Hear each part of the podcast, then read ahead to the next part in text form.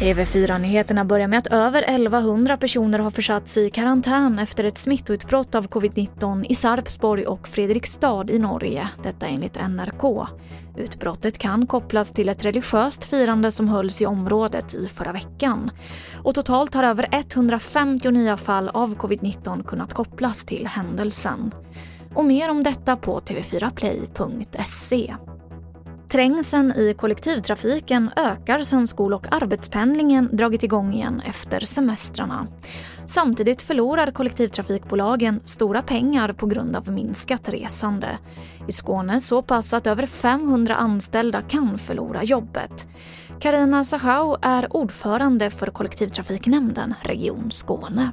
Vi hoppas ju givetvis att, att, staten faktiskt skjuter till de här pengarna man har lovat. Eh, de är fortfarande inte utbetalda, de är inte ens möjliga att söka ännu.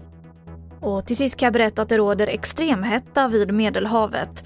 Meteorologerna på Sypen varnar för temperaturer på över plus 42 grader i inlandet. Och i spanska Sevilla så väntas plus 37 grader i helgen och ännu varmare nu på måndag. Och det var det senaste från TV4 Nyheterna. Jag heter Emily Olsson.